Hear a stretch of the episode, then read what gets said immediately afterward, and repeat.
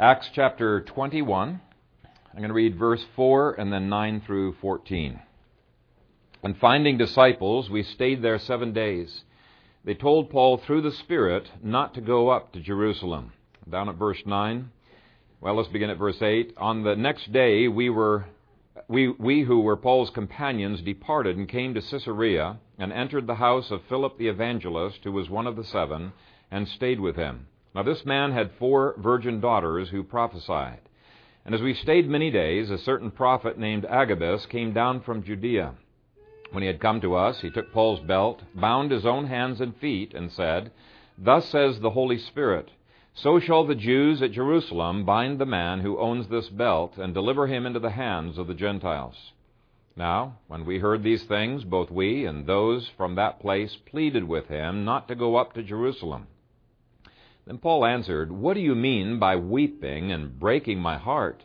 For I am ready not only to be bound, but also to die at Jerusalem for the name of the Lord Jesus. So when he would not be persuaded, we ceased, saying, The will of the Lord be done. Amen. Father God, we thank you for this, your word. It is our desire to submit wholeheartedly to it. I pray that you would give uh, guidance, your, the illumination of your Holy Spirit to understand what your word has to say. Help me to be a faithful preacher of your word and help each one of us to be faithful in our reception of it. We pray in Jesus' name. Amen. You may be seated. Well, today we've come to a very controversial portion of the Scripture, and it's a passage of Scripture that a lot of people really dig their heels in to protect their theological turf. I hope that I'm not doing that this morning.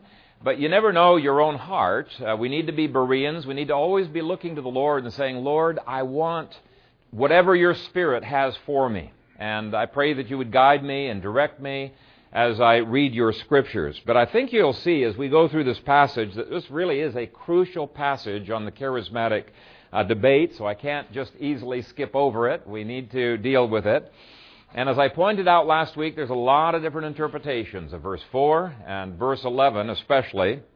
And I have no illusions that one little sermon is going to settle every issue that's in your mind. If I can just get you to study the question and uh, give you enough information where you've got a good framework in which to study it, uh, I will be I will be happy.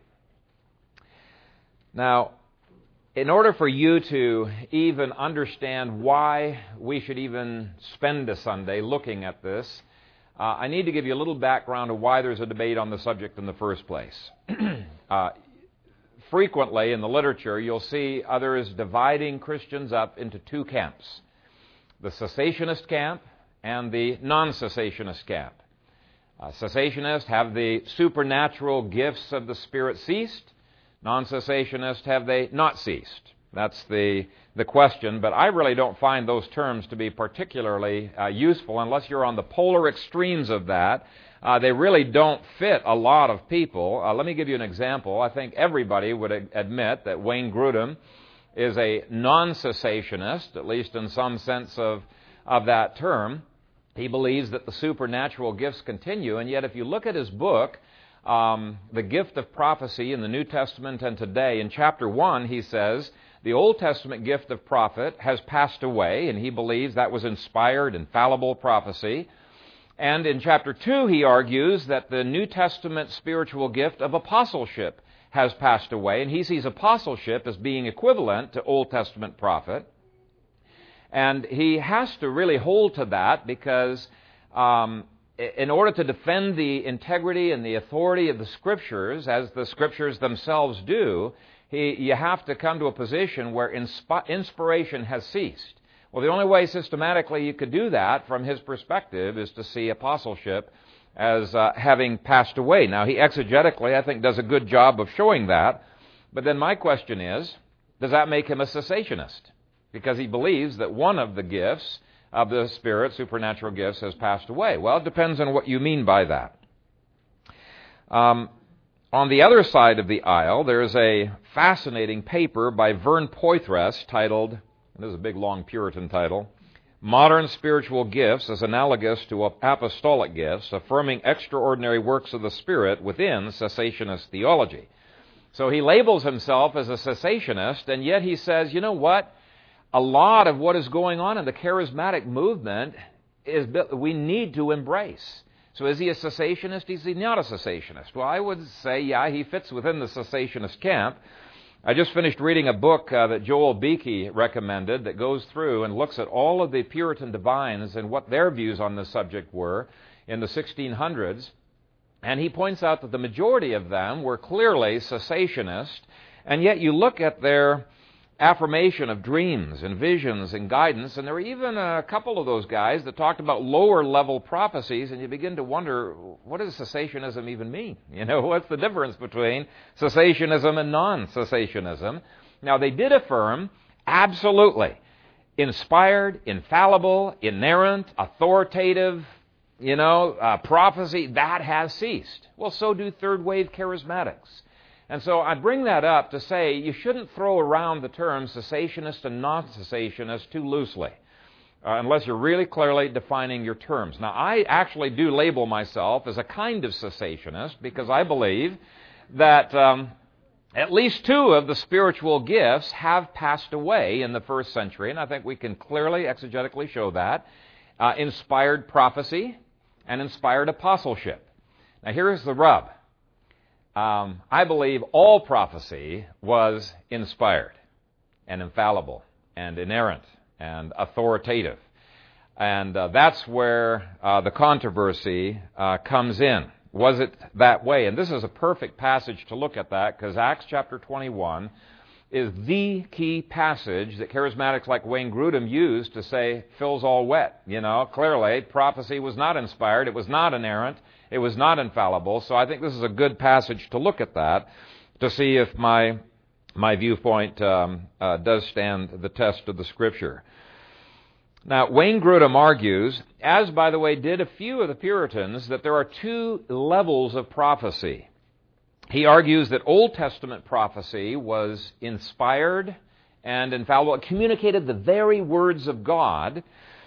Uh, whereas he argues that New Testament prophecy is quite different and that it does not communicate the very words of God. Instead, it is a very fallible reception of God's revelation and a very fallible communication of that revelation uh, to other uh, people. Uh, and because it's not inspired, he says you need to be cautious about what you receive in the way of prophecies from other people. You need to evaluate it with spirit led judgment. Now, that raises the question if your spirit led judgment's not infallible and inerrant either, how do you know that your spirit led judgment's any better than what this prophecy uh, came to you is? But anyway, I can appreciate where he's coming on that, and he will use 1 Corinthians 14, which is really not his strongest text, his strongest text is Acts 21 for saying, look at verse 4. Paul rejected a prophecy, and it was not a sin for him to reject that prophecy. Why would he reject it? Well, he would reject it because he knows that prophecies have mixture of truth and error in them, and so he doesn't have to be bound by those prophecies. He will look at Acts 21, verse 11, to try to show that the New Testament prophecy is always subject to some error. So those are the kinds of differences of view that I'm going to be uh, interacting with this morning, while as much as possible looking at every uh, word in this text. So this is going to be one of those thinking cap sermon. You've got to put your thinking cap on this morning. I've put a ton into your notes so that you can do thinking and not madly scribbling things down. I wanted you to have extensive notes so you could really be processing what we're talking about. Now, it is rare for me to counter one person all the way through a sermon, uh, but I'm doing so today for three reasons. First of all, I think it'll be very helpful for you because m- many of you are very, very familiar with uh, Wayne Grudem's writing. Well, not many of you. Some of you are very familiar with Wayne Grudem's uh, views. Second, the influence of Wayne Grudem's writings has been enormous, as they should be. He's a great guy. God has used him to oppose uh, a lot of problems in the church liberalism and feminism and homosexuality and Marxism and uh, all kinds of attacks against the inerrancy and the sufficiency of Scripture.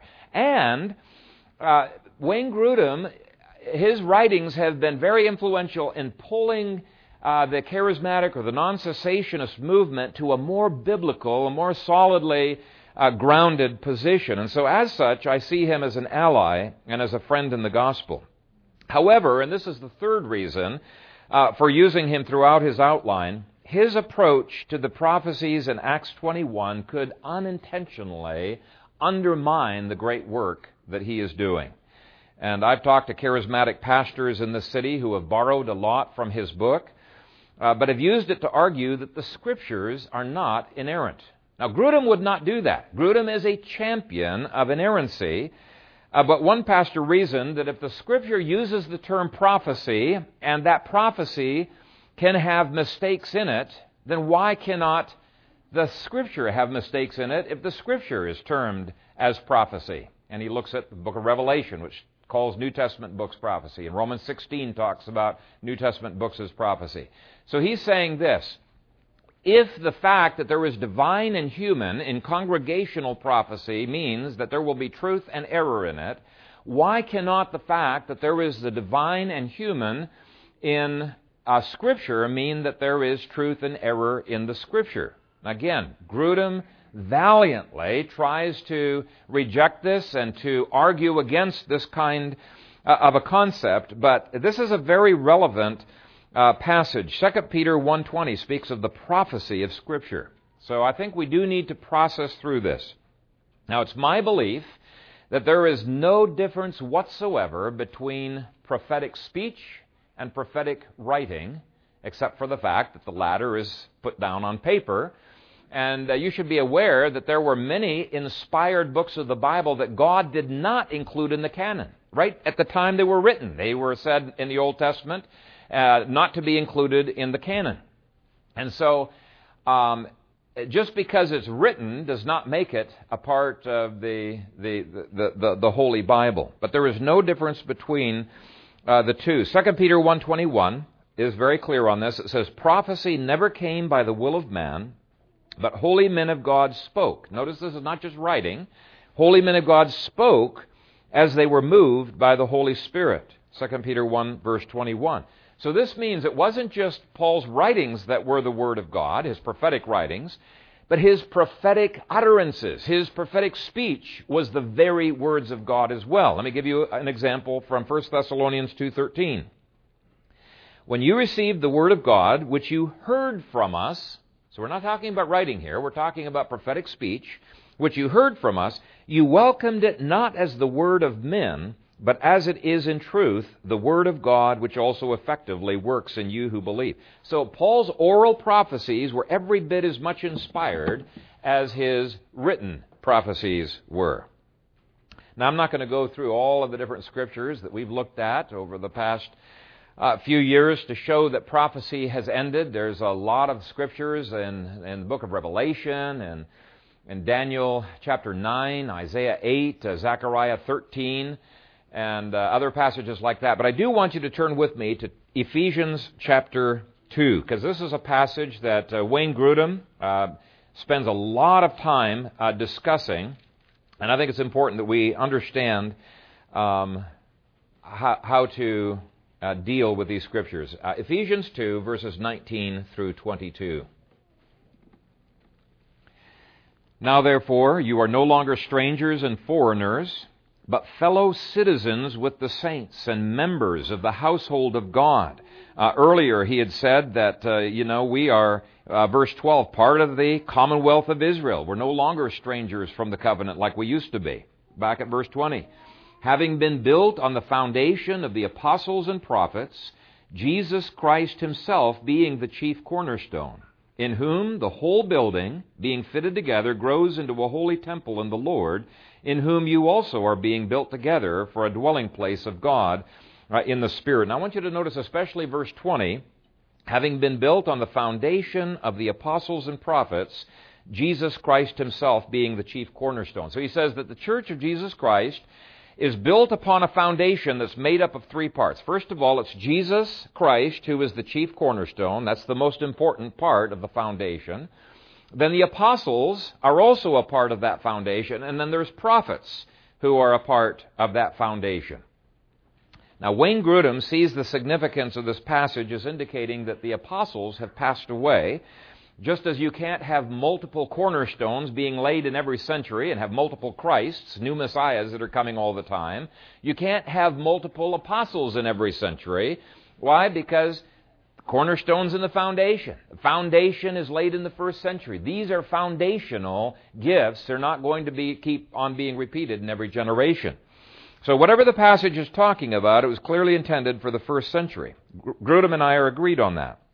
A second thing that we're agreed on is that the context clearly indicates that the foundation is not made up of apostles and Old Testament prophets. And the reason we know that is that the context of the same paragraph, which goes on into chapter 3 and verse 5, it indicates that there's new revelation that's been given to these apostles and prophets that has never been given to the Old Testament prophets. So it can't refer to apostles and Old Testament prophets. It's New Testament in some way.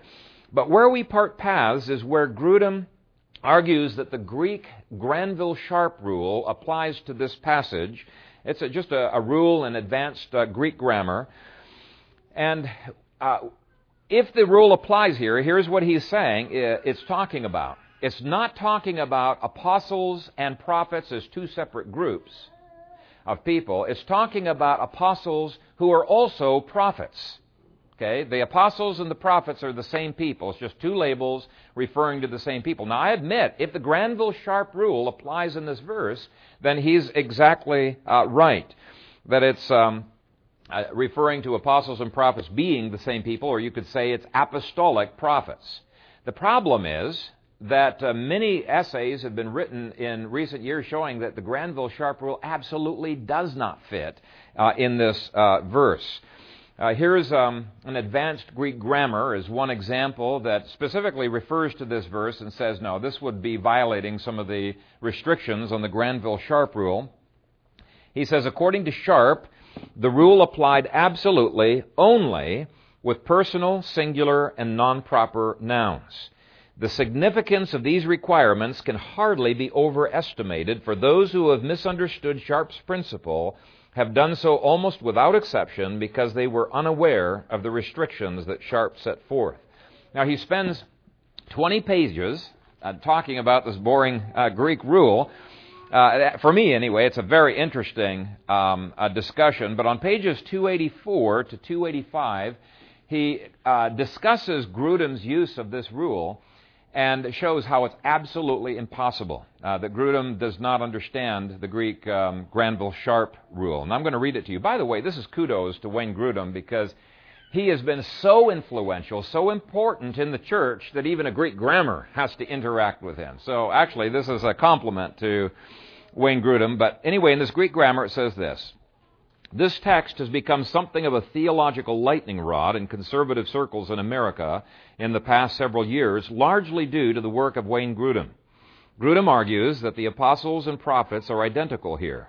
This is essential to his view of New Testament prophecy. On the one hand, he holds to a high view of Scripture, viz., that the autographs are inerrant. On the other hand, he believes that non apostolic prophets, both in the early church and today, mixed error with truth. If in Ephesians 2:20 the church is built on the foundation of apostles and other prophets, then it would seem that Grudem either has to deny inerrancy or affirm that non-apostolic prophets only spoke truth and were thus on a par with Old Testament prophets. Hence, he spends much ink arguing that in this text the prophets are identical with the apostles, while elsewhere in the New Testament the prophets are a separate class of individuals. this distinction allows him the luxury of embracing an inerrant New Testament while admitting that today's prophets, as well as first century non apostolic prophets, can commit error in their predictions. We must refrain from entering into the larger issues of charismata and fallible prophecy in our treatment of this text.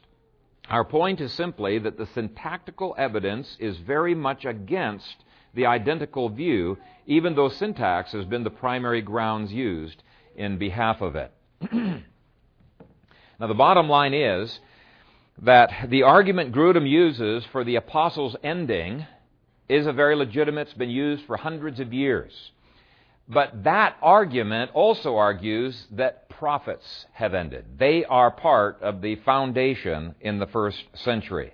And there's many other proofs that I've shared with you in the past on why that has ended, but some people will object that why would we need so many thousands of prophets all over the place? Well, we don't know if there's thousands. We don't know how many are out there. But why would we need so many prophets if uh, they're not writing Scripture? Why would their infallibility be needed?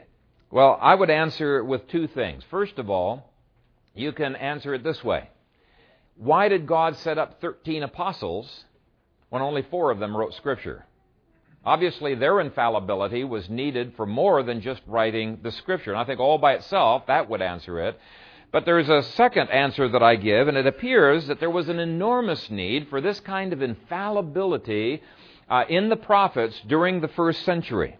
When we looked at Acts chapter 15, we saw that there was an almost church destroying controversy that had come around the subject of circumcision.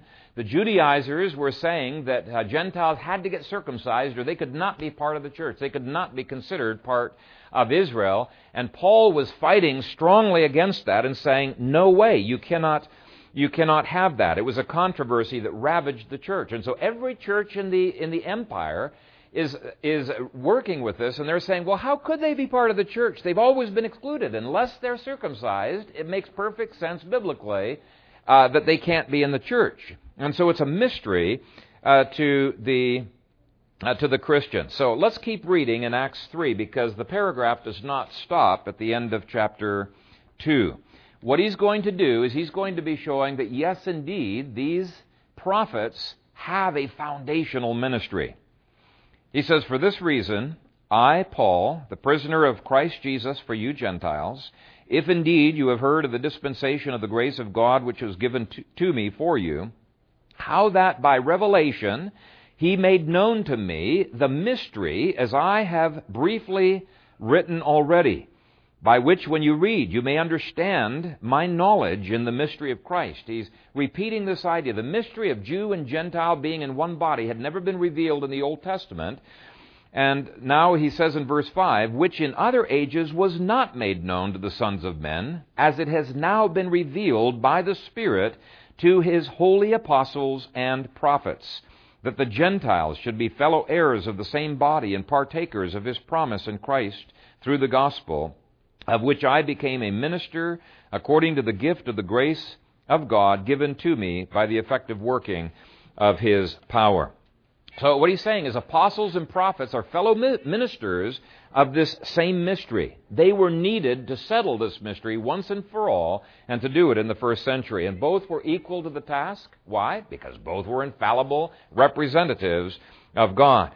Now, that did not mean that they couldn't reveal other things. Of course, they could. In fact, there were three primary purposes for God sending the prophets in the New Testament. The first is this mystery. This is something that had to be settled in all of the congregations. The second is that they were bringing a covenant lawsuit against Israel and against uh, Jews who were unrepentant throughout the empire. By the way, this is one of the primary purposes of a prophet in the Old Testament, is to bring covenant lawsuits. And they were trying to convince the church not to apostatize during the great apostasy leading up to 70 AD. Massive apostasy. But even those three purposes, if you have the gift of infallible revelation, why can it not be used in other contexts? Let me give you some examples. Samuel wrote Scripture, but that did not mean that he couldn't also use his gift of prophecy in showing Saul where Saul had lost his donkeys, right? Well, in the same way, these uh, prophets, they could have a primary task of their prophetic ministry and yet also use this to warn Paul of uh, upcoming danger. But the prophets were equally part of the revelational foundation with the apostles. Now, we don't despise prophesying when we don't despise Paul's epistles that he wrote with prophetic power. So, that in a nutshell is my position, and I'm, i admit it's a pretty big nutshell. This has been a massive introduction. And the rest of your outline, we're just going to sail through it very, very quickly. The first two tiny points we took a long time on. But I believe that all the gifts are for today, but that apostleship and prophecy were, as Isaiah 8 words it and Isaiah 9 words it, they were sealed up within the Scriptures so that apostleship and prophecy that we have here is quickened by the Holy Spirit into our lives. We still have it. It's benefited us, all of these prophecies that God has given. And some people say, yeah, but it's only apostles who wrote Scripture. That's absolutely not true. Mark was not an apostle. Luke was not an apostle. He was a prophet. He wrote the Gospel of Luke, he wrote Acts. Hebrews, James, and Jude were not apostles. And so if apostles are the only ones who bring the Scripture, you've got real uh, trouble on your hands. Now, he tries to explain that, but uh, we'll get to that in a little bit. Now, we're going to look at Acts 21.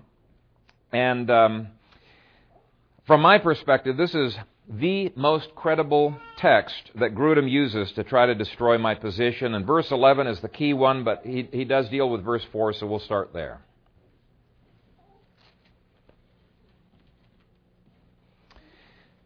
Okay. Finding disciples, we stayed there seven days. They told Paul through the Spirit not to go up to Jerusalem. Now, let me first of all give you Wayne Grudem's interpretation.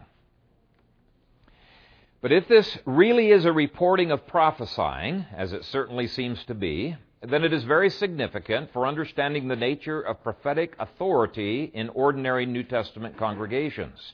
It is significant because Paul simply disobeyed their words, something he would not have done if he had thought that they were speaking the very words of God.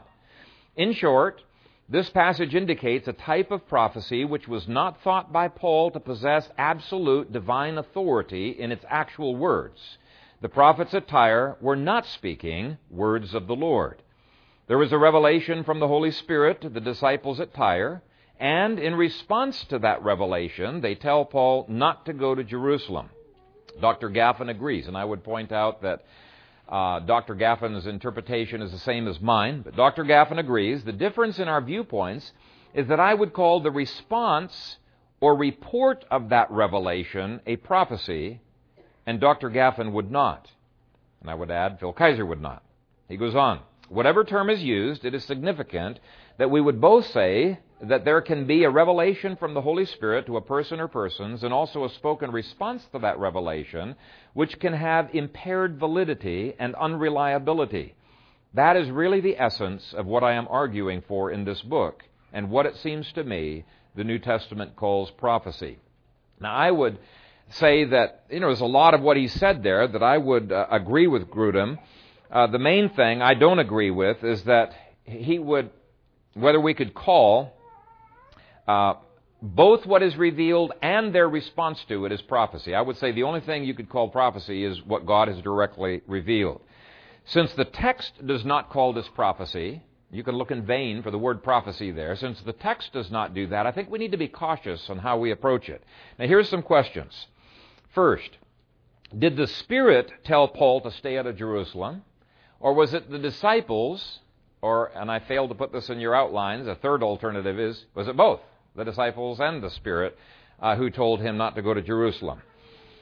Both Grudem and I agree that the Spirit did not say that, or there would be a contradiction in the sacred text, and we looked at that extensively last week. Verse 4 says, They told Paul. Now, there's something that the Spirit enables them to do as well, but the text says, They told Paul. There are other prophecies in Acts, uh, and it says the Spirit says something. Acts 13:2, and the Spirit said. But here it says they told Paul. Now I'm not going to repeat all of the extended proofs I went over last week, but I just want to briefly remind you there would be a major contradiction if the Spirit says one thing here, and earlier he said something quite different. In Acts 19:21 it says Paul purposed in the Spirit, in the Holy Spirit, to go to Jerusalem. In Acts chapter 20 Verses 22 through 25, it says he was bound in the Spirit for Jerusalem. And then it goes on to say, in every city, the Holy Spirit has said he'd go to Jerusalem, and that in Jerusalem chains and tribulations would await him. So it would be false prophecies if he didn't go to Jerusalem. But then I think the inspired writings of Paul are exceptionally clear that he had to go there, and you've got the scriptures in your outline. Uh, what he said by inspiration of the Holy Spirit is that he was going to be taking all of these offerings from the Gentiles. He was going to be taking them and he would give them in Jerusalem. And so Romans would not be an inspired, inerrant book of the Bible if he did not actually end up being in Jerusalem. Same with 1 Corinthians. We saw last week that Jesus approved of what Paul did in Jerusalem in Acts 23:11. Said, "Hey, you're going to have to do exactly the same thing that you did here in Rome." Acts 21:14, Paul finally convinces Luke and all of the others that going to Jerusalem was indeed the will of God. He says, "So when he would not be persuaded, we ceased, saying, The will of the Lord be done. Now, Grudem and I are agreed so far on that. I won't belabor that.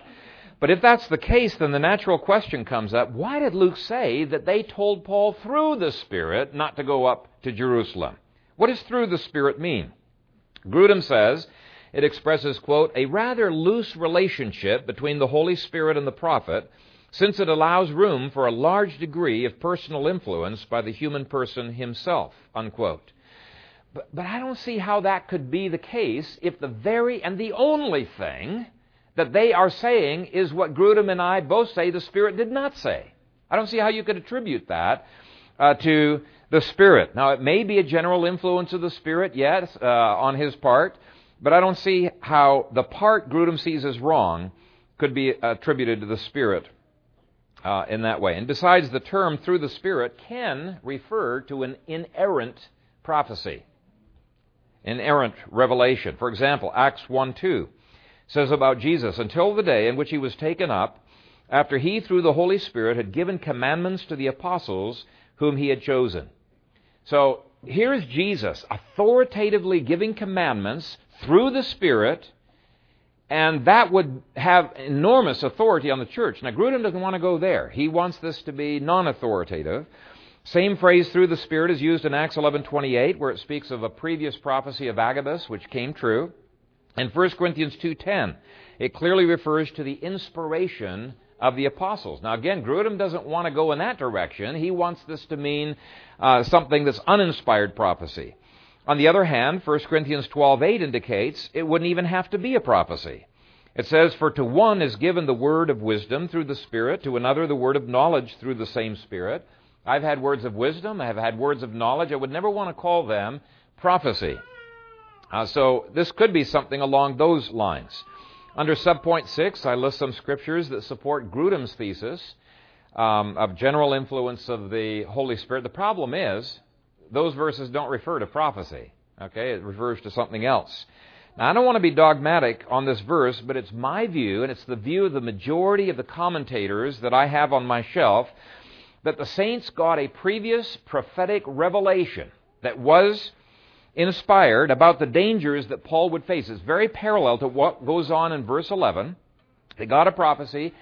Based on that prophecy, that's through the Spirit, based on that prophecy, they go to Paul and they say, Hey, Paul, there's going to be dangers you're going to face in Jerusalem. We think you ought not to go to Jerusalem.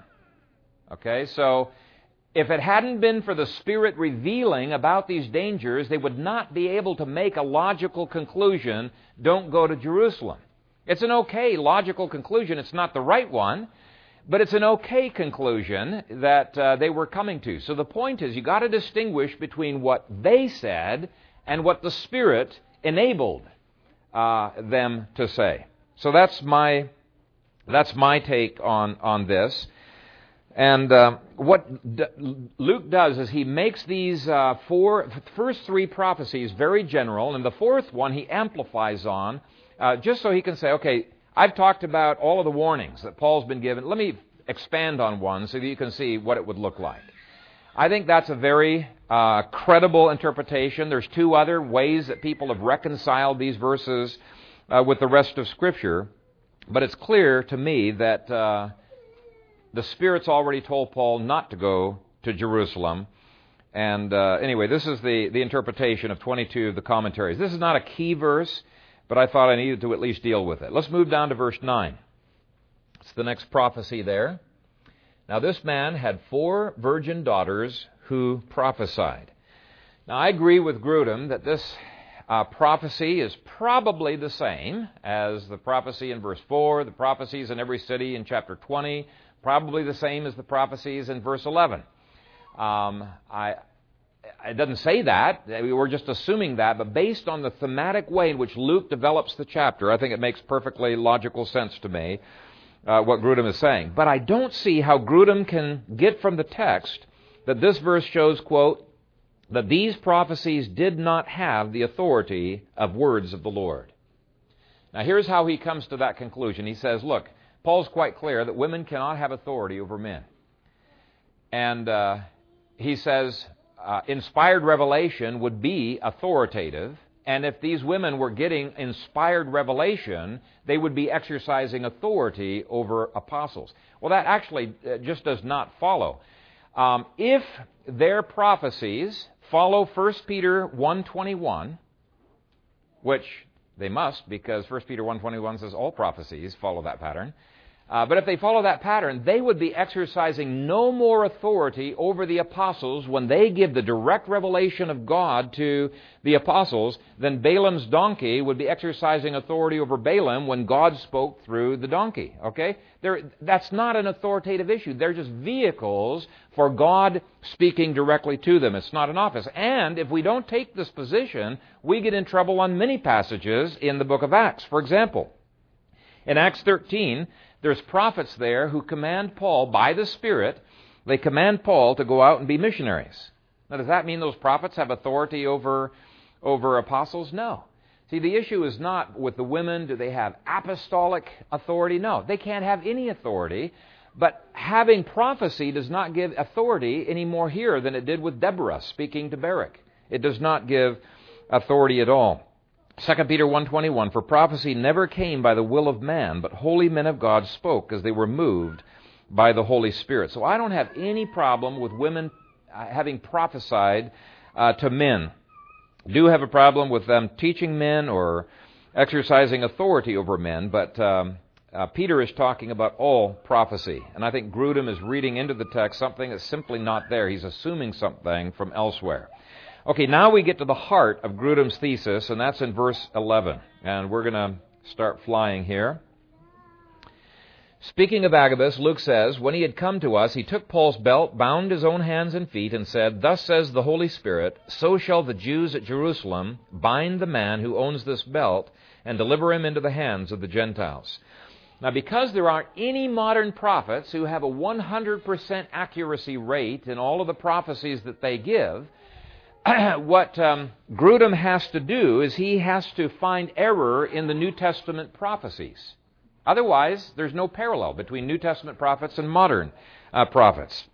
He knows Old Testament prophecy was inerrant, that it was infallible, but he says that whereas an Old Testament prophet, and the quotes are there in your outlines, speaks God's very words, a New Testament prophet speaks on the basis of some external influence and has no absolute divine authority. Why? Because he is speaking, get these, this phrase here, merely human words to report something God brings to mind, unquote.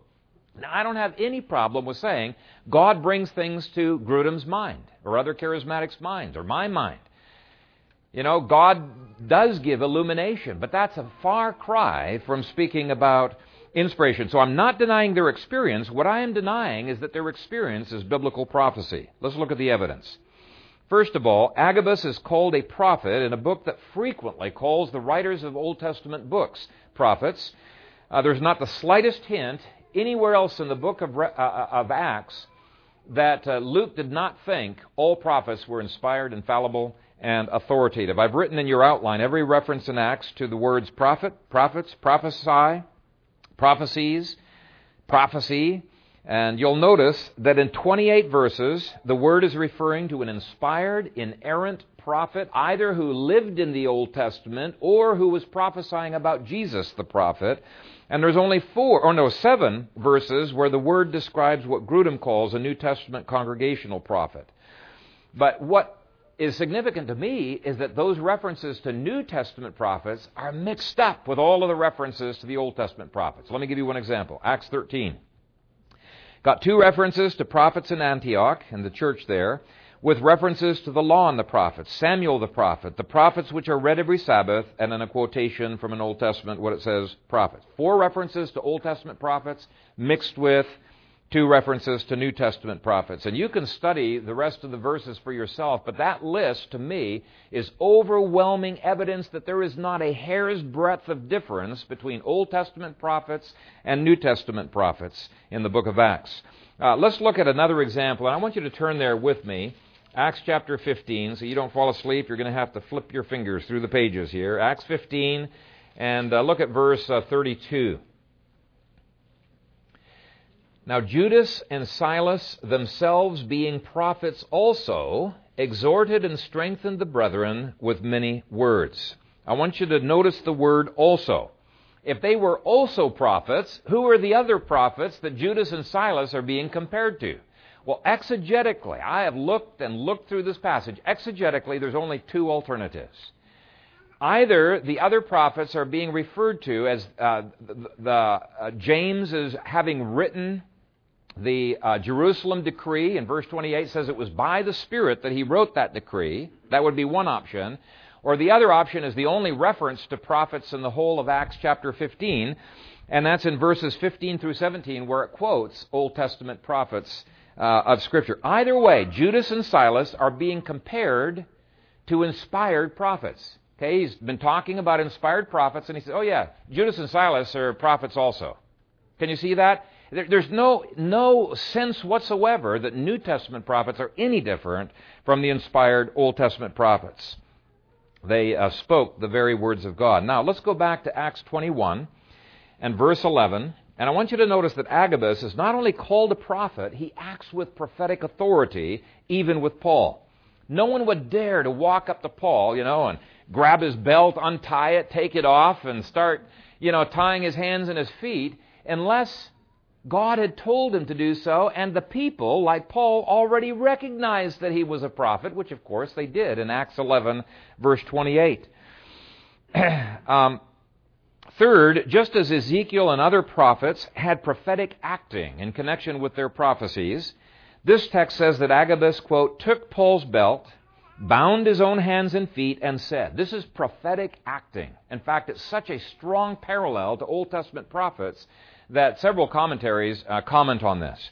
Fourth, Agabus begins his prophecy with a Thus says the Holy Spirit. The phrase Thus says thee, followed by the name of God or some title of God, is used 448 times in the Old Testament to precede a scripture prophecy, an Old Testament prophecy. Any Jew who reads what's going on here is going to say, wow, here's another Old Testament type prophet. He's talking just like the Old Testament prophets did. Fifth, just as Old Testament prophets were tested before they were officially recognized, Agabus had been tested in Acts 11:28. Luke says there, then one of them named Agabus stood up and showed by the Spirit that there was going to be a great famine throughout all the world, which also happened in the days of Claudius Caesar. And so this indicates an evaluation of a prophet. Let's, let's um, consider the whole subject of evaluation. Grudem says that while individual prophecies should be evaluated by the saints, that you don't evaluate a prophet as to whether you categorize him as a true prophet or as a false prophet, like they did in the Old Testament. In other words, Grudem wants Christians evaluating a prophecy, not get sucked in by everything that's said, but he says, I don't want you saying just because 40 percent or more of what they say is wrong, that they are suddenly false prophets. He's trying to put a wedge between Old Testament prophets and New Testament prophets. And by the way, if he doesn't do this, 100% of prophetic ministry would be wiped out in the United States. Because there ain't no 100% accuracy out there. The highest that I've ever seen recorded by charismatics themselves is 60% accuracy rate. Okay? Uh, again, um, when prophecies did not come true in the Old Testament, nobody was supposed to ever listen to that prophet again. In fact, he was in danger of being stoned. uh, but with modern charismatics, prophets are constantly mixing truth with error, as Grudem freely admits. And after reading Grudem, I don't know definitionally how you could possibly say there could be such a thing as a false prophet in the New Testament. I don't know definition. Now I know, I assume he does believe in false prophets because 11 times the New Testament speaks about false prophets, and he believes the Bible. So I assume he does believe that, but definitionally, I don't see how that could be the case. Um, here's my question: Why is Agabus not a false prophet? If Grudem is correct that Agabus made two mistakes that are at the heart of his message. Now I'm going to deal with that in a little bit. But this point is saying New Testament prophets were judged just like Old Testament prophets were. Let's see if I'm correct on this. I want you to turn with me to Matthew chapter 7. And do, do look at these scriptures with me because uh, I think it'll help you to stay awake, but it'll also help you to evaluate what I'm saying, whether it is true. In Matthew, Jesus said that he was going to be sending apostles and prophets to the church, but he also warns hey, watch out. Not everybody who claims to be a prophet is a true prophet. There are going to be false prophets who are going to creep into the church. And he gives a means by which they can evaluate this or not. Matthew 7, beginning at verse 15. Beware of false prophets who come to you in sheep's clothing, but inwardly they are ravenous wolves. You will know them by their fruits. And I want you to notice, he's warning about the prophets, not just the individual prophecies. He says you will know them, not just you will know the individual prophecies that they are talking about. He goes on in the middle of verse 16. Do men gather grapes from thorn bushes or figs from thistles? Even so, every good tree bears good fruit, but a bad tree bears bad fruit. I want you to notice it's not it's it's the tree itself, not just the prophecy or the fruit that is being judged. Now obviously, the fruit's a part. Judging the fruit's a part of judging uh, the tree, uh, whether it's false, judging the prophet whether it's false, but both are being judged, both the fruit and the tree. So again, Grudem's thesis about New Testament prophets does not hold up. Continuing to read about this tree illustration of the prophets in verse 18. A good tree cannot bear bad fruit, nor can a bad tree bear good fruit. Now, he's not talking about individual Christians and their sanctification. Otherwise, he'd be a perfectionist. He would be saying, once you get saved, it's impossible for you to sin.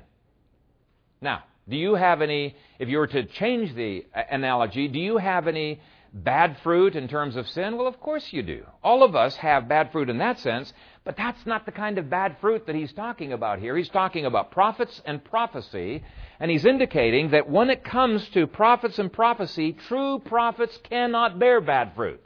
Impossible, he says. They never, ever, ever bear bad fruit. They don't have truth mixed with error. Let me read verse 18 again. A good tree, that's a good prophet, right? A good tree cannot bear bad fruit. Verse 19. Every tree that does not bear good fruit is cut down and thrown into the fire. Wow, that's not a parallel to Old Testament prophecy. I don't know what is. People say, you know, the prophets aren't judged. Well, this seems like a judgment to me that it's uh, cast into the fire.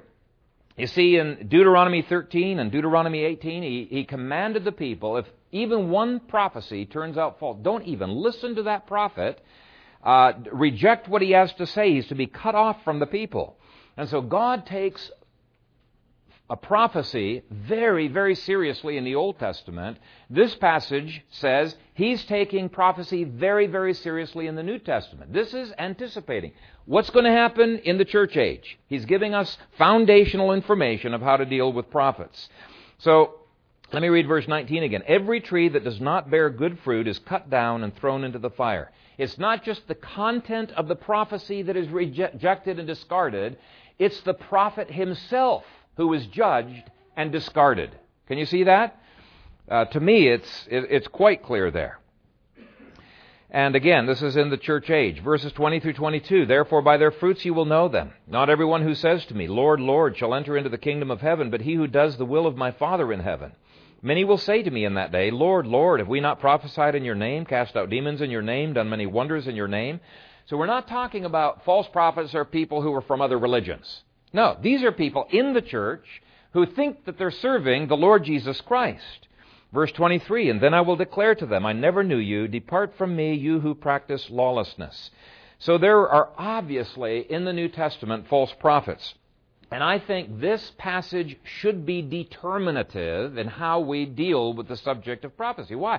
Christ is giving his apostles instructions for the future on how to deal with it. Now, from my perspective, this means there are no prophets in the 20th century because there are no people who have a 100% accuracy rate. Now, does this mean that what they're experiencing is not from the Spirit? No, I'm not saying that.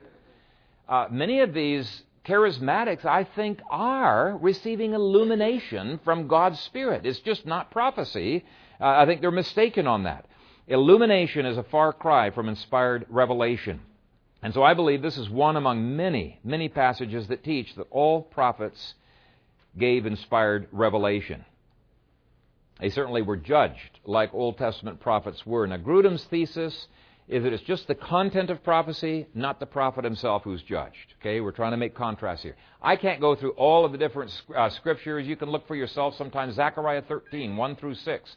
It anticipates sometime after the crucifixion, sometime in the church age, when there won't be any more prophets. And secondly, there won't even just not be any more prophets, there won't be any false prophets, and all demons will be cleansed from the land. But uh, he does say in there that that um, uh, even where there are false prophets, they're going to be afraid to prophesy because they're automatically going to be judged as being false prophets. Let me go ahead. I'll go ahead and read it for you. Uh, it won't take that long. Uh, Zechariah 13 and um, verse um, 3 It shall come to pass that if anyone still prophesies, then his father and mother who begot him will say to him, You shall not live, because you have spoken lies in the name of the Lord. And his father and mother who begot him shall thrust him through when he prophesies. And it talks about you know them being ashamed of their of their visions, etc. Um, quickly moving on, 1 Corinthians 14:29. Let two or three prophets speak, let the others judge.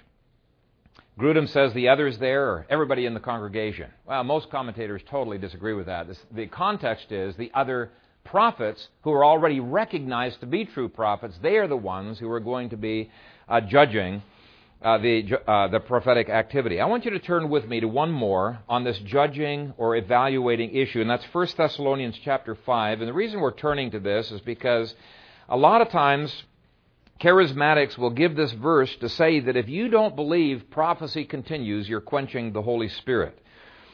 1 Corinthians 5, verse 19. Do not quench the Spirit. Now, that's a very important admonition. I don't want to quench the Spirit. I don't want to grieve the Spirit. I want everything that the Spirit wants for me. I want to be submissive to what He is doing. And so the question is not, what is the Spirit doing? Even some of the cessationist Puritans in the 1600s were experiencing identical things to what uh, third wave charismatics are experiencing today, but they said it's not prophecy. Okay, we're talking definitional here. And I've experienced uh, many of the same things as well. And I do not believe it's quenching the spirit to say prophecy does not continue. But he does say here, verse 20, do not despise prophecies. Why does he say that? Three things I could say here. First of all, if the scriptures said God was going to continue to give prophecies in the New Testament, that they were not going to be sealed up, pass away, Isaiah 8, Daniel 9, other passages, then I'd say, well, absolutely. I'm totally for. Whatever the Holy Spirit uh, has to give me, uh, I am for. Uh, but the, the second thing I would say is one of the prophecies that Paul did not want them despising was the book of 1 Thessalonians he was writing to them, rebuking them for their sins. And he was saying, Look, don't despise uh, the prophecies that are being brought to you.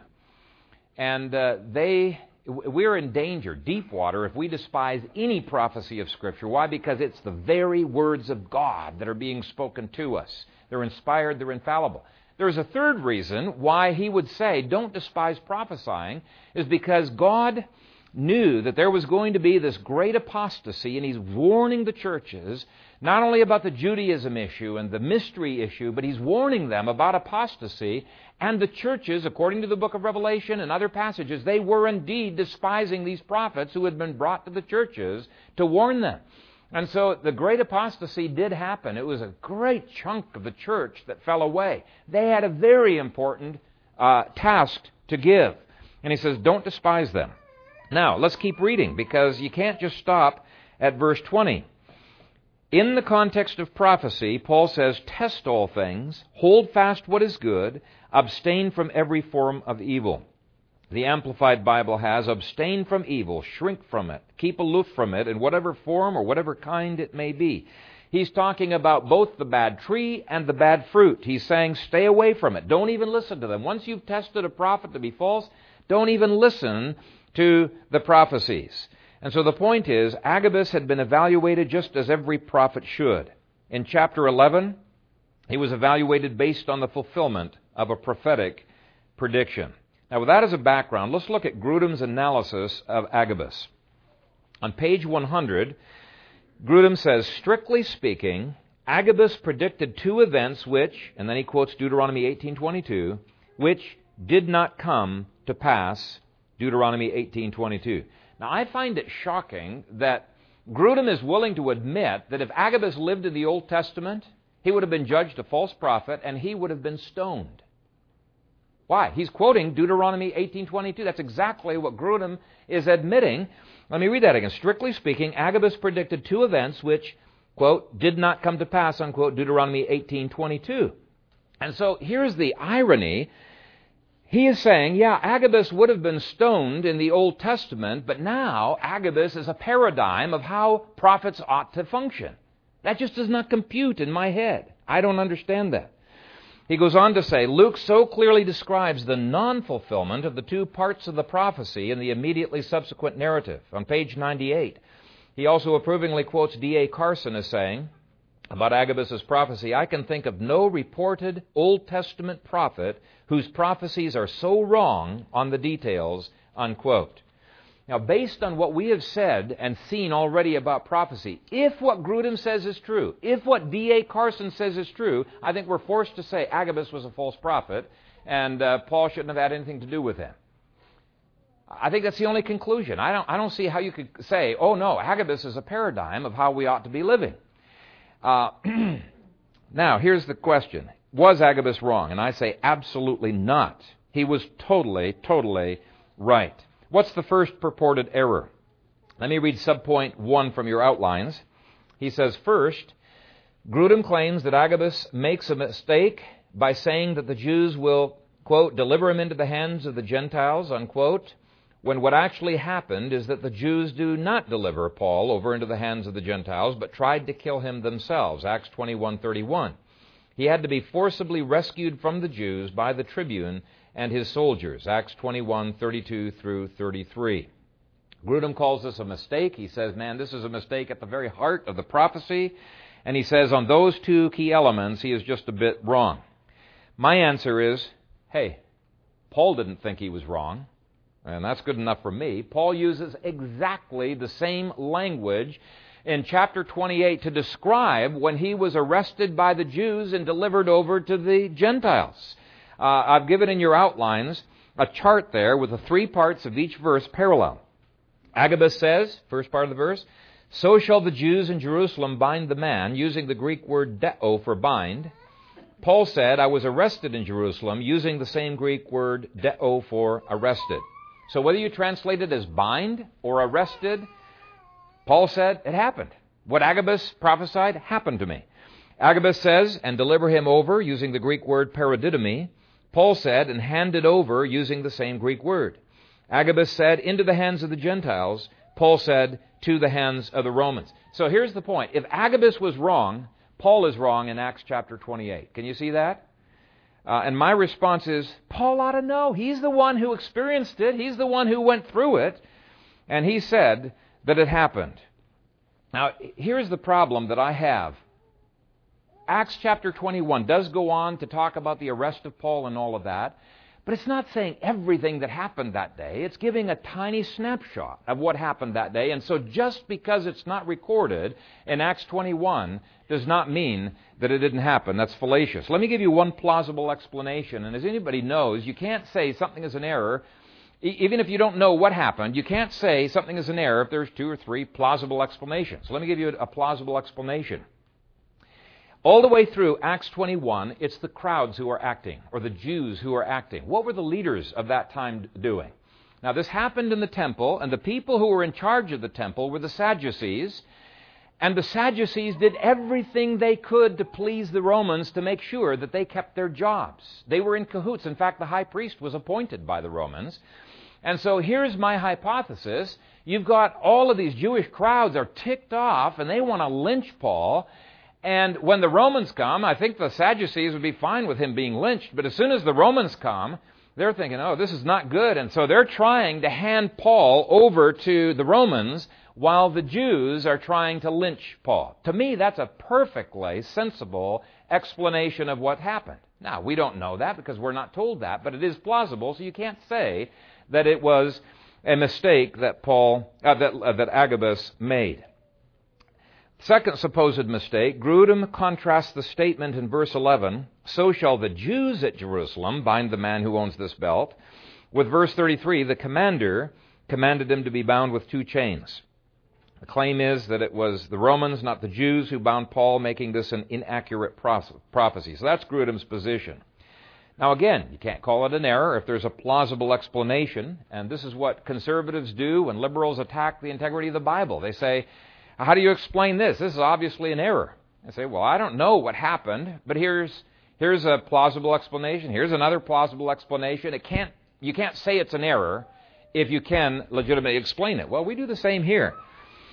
Let me read my answer, and I won't even comment on it. There were no doubt two bindings, one with a belt and one with chains. Notice that Agabus used the belt from Paul's robe to bind Paul, something that would have been readily available to the Jews when they laid hands on him, verse 27, cried for help, verse 28, seized Paul, verse 30, took him out of the temple, verse 30, and beat him, verse 32. It is very likely that they used a restraint of some sort during that time lapse. The Romans did not use a belt, but used chains, verse 33. Though the text does not say it, it makes perfect sense to say that the Jews bound Paul with a belt, perhaps even his own belt, in order to beat him, and the Romans later used chains for imprisonment. But it is clear that Grudem has not demonstrated any error. Now, another difference I see between Grudem and our text is that Grudem a number of times tells people, don't say, Thus saith the Lord. And I noticed in your outlines I failed to give the full quote of Sam Storm. Sam Storm says the same. There's a lot of third wave things. They're very nervous because they realize if this is not inspired the very words of God, it's presumptuous for us to act like it's the very words of God and to say, Thus saith the Lord. Um, and I applaud him for his cautions. That's great, but I think it would achieve the same goal and be much more biblical if we told modern so called prophets, well, I don't deny that the Spirit's given you illumination or whatever, but don't call it prophecy. It isn't prophecy. Uh, instead, speak of it as a word of knowledge or illumination or guidance or something like that. The fact of the matter is, Agabus does indeed say, Thus says the Holy Spirit, and then he gives the very words of the Spirit. And to me, that argues strongly against Grudem's position. Now, of course, Grudem tries to explain it away. Point D gives a sample quote. On page 100, Grudem says, Thus says the Holy Spirit, means here not that the very words of the prophecy were from the Holy Spirit, but only that the content generally had been revealed by the Spirit. On the next page, he says, Thus says the Holy Spirit means the Holy Spirit was saying approximately this, or something like this. And my answer is twofold. First of all, Thus says the with a divine name or a divine title following it is used 448 times in the Old Testament to convey the very words of God in Scripture. And it's arbitrary to assign a totally different meaning to something the Jews uh, would be used to uh, from the Old Testament, uh, a technical phrase. And so uh, that was a phrase uh, assigned to infallible prophecy in the Old Testament. My second response is that the New Testament uses similar phrases to introduce Scripture, and I give 20 New Testament occurrences. Uh, to me, shows Agabus was an inspired prophet just like the Old Testament prophets were. Now, some people say, man, that just trivializes inspiration. It, you know, inspiration needs to be restricted to something lofty like the, the, the Bible, the Word of God. It trivializes inspiration to say that inspired utterances are given for mundane things like warning something, somebody about uh, danger in the future. I would say it no more trivializes inspiration than Paul's statement, greet Mary, in Romans 16 trivializes Romans. Or, bring the cloak that I left with Carpus at Troas in 2 Timothy 4.13 tri- trivializes the book of 2 Timothy. Or Samuel's prophesying about where Saul could find his donkeys trivialized the fact that he wrote Scripture. The Holy Spirit can use his gift of inspiration anywhere that he chooses. Now, I think you can see there, it makes a huge difference what we believe about these things. It makes a difference in how we view the canon of the Scripture. If the only people who could write Scripture were, I mean, yeah, the only people who were had a gift of infallibility were the apostles, then we have to ask where does the book of Mark come from because he was not a prophet? Where does the book of Luke and Acts and Hebrews and James and Jude come from? Now, his answer is well, those are men who are associated with the apostles. And uh, they read it and they approved it. I just cannot buy that. Number one, that's not what the Scripture says about it. That's reading into the text a, a theory on inspiration. Besides that, the apostles were associated with all kinds of people. Elders of every church, you know, that they planted. And to me, that is not an adequate explanation. 2 Peter 1.20 says, No prophecy of Scripture is of any private origin. It's the origin that is at stake, not whether the apostle read what Mark wrote. The next verse says, For prophecy never came by the will of man, but holy men of God spoke as they were moved by the Holy Spirit. Now, don't get me wrong, Grudem is a leading defender of the inerrancy of Scripture and the authority of Scripture. He's an able combatant on that point, but I think it would be a whole lot simpler to just say apostles and prophets wrote the Scriptures, and then you could just spend one or two pages instead of a hundred pages trying to defend the canon of Scripture. Second, it takes it makes a difference on how we evaluate prophecies today. Is the revelation simply guidance, or is it prophecy? Now, Grudem is doing a valiant job, an admirable job, of trying to get charismatics not to treat prophecy abusively and give it authority that he doesn't believe it should have. But it would be much simpler to say, hey, all the prophetic gifts, I mean, all of the, the spiritual gifts are at, at work except for apostleship and prophecy. Those two are sealed up in the Scripture, as Daniel 9 says, before 70 AD.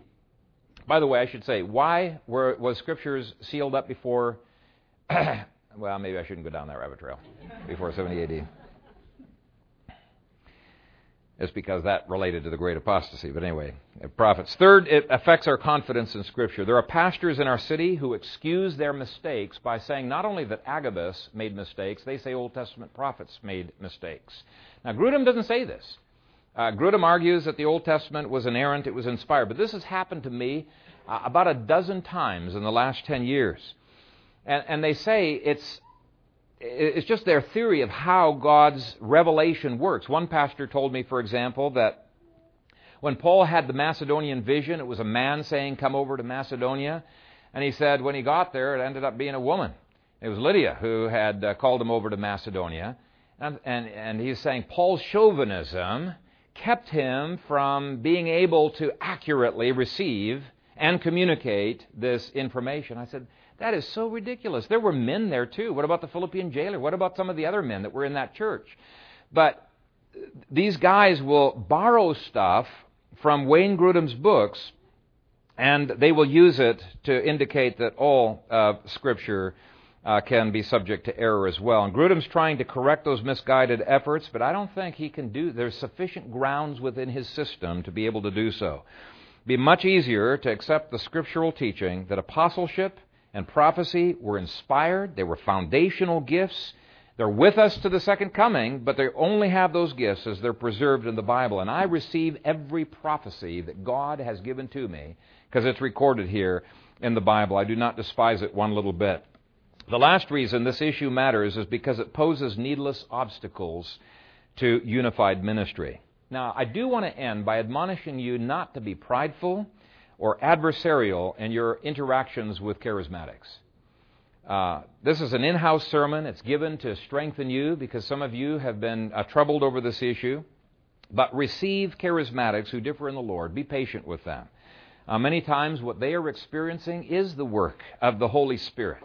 And it's not that we're trying to limit the power of the Holy Spirit. Uh, I, I pray that God would bust the ceilings off this place, you know, in terms of spiritual gifts coming into our midst.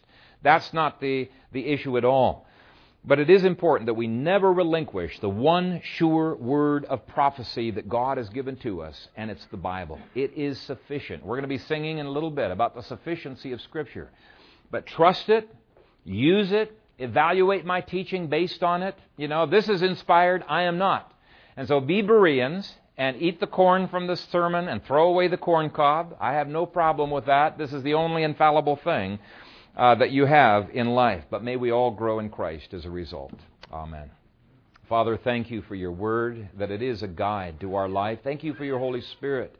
and the spiritual gifts that you have given and the illumination that you have given. We want to walk in the supernatural, but I pray that you would also protect us from the slander of saying that uh, New Testament prophets could not be trusted. Father, you have laid a foundation that is sure and solid in the apostles and the prophets and Jesus Christ himself being the chief cornerstone. We want to value that by valuing your scriptures. And uh, we pray this in the strong name of Jesus Christ, our only Savior. Amen.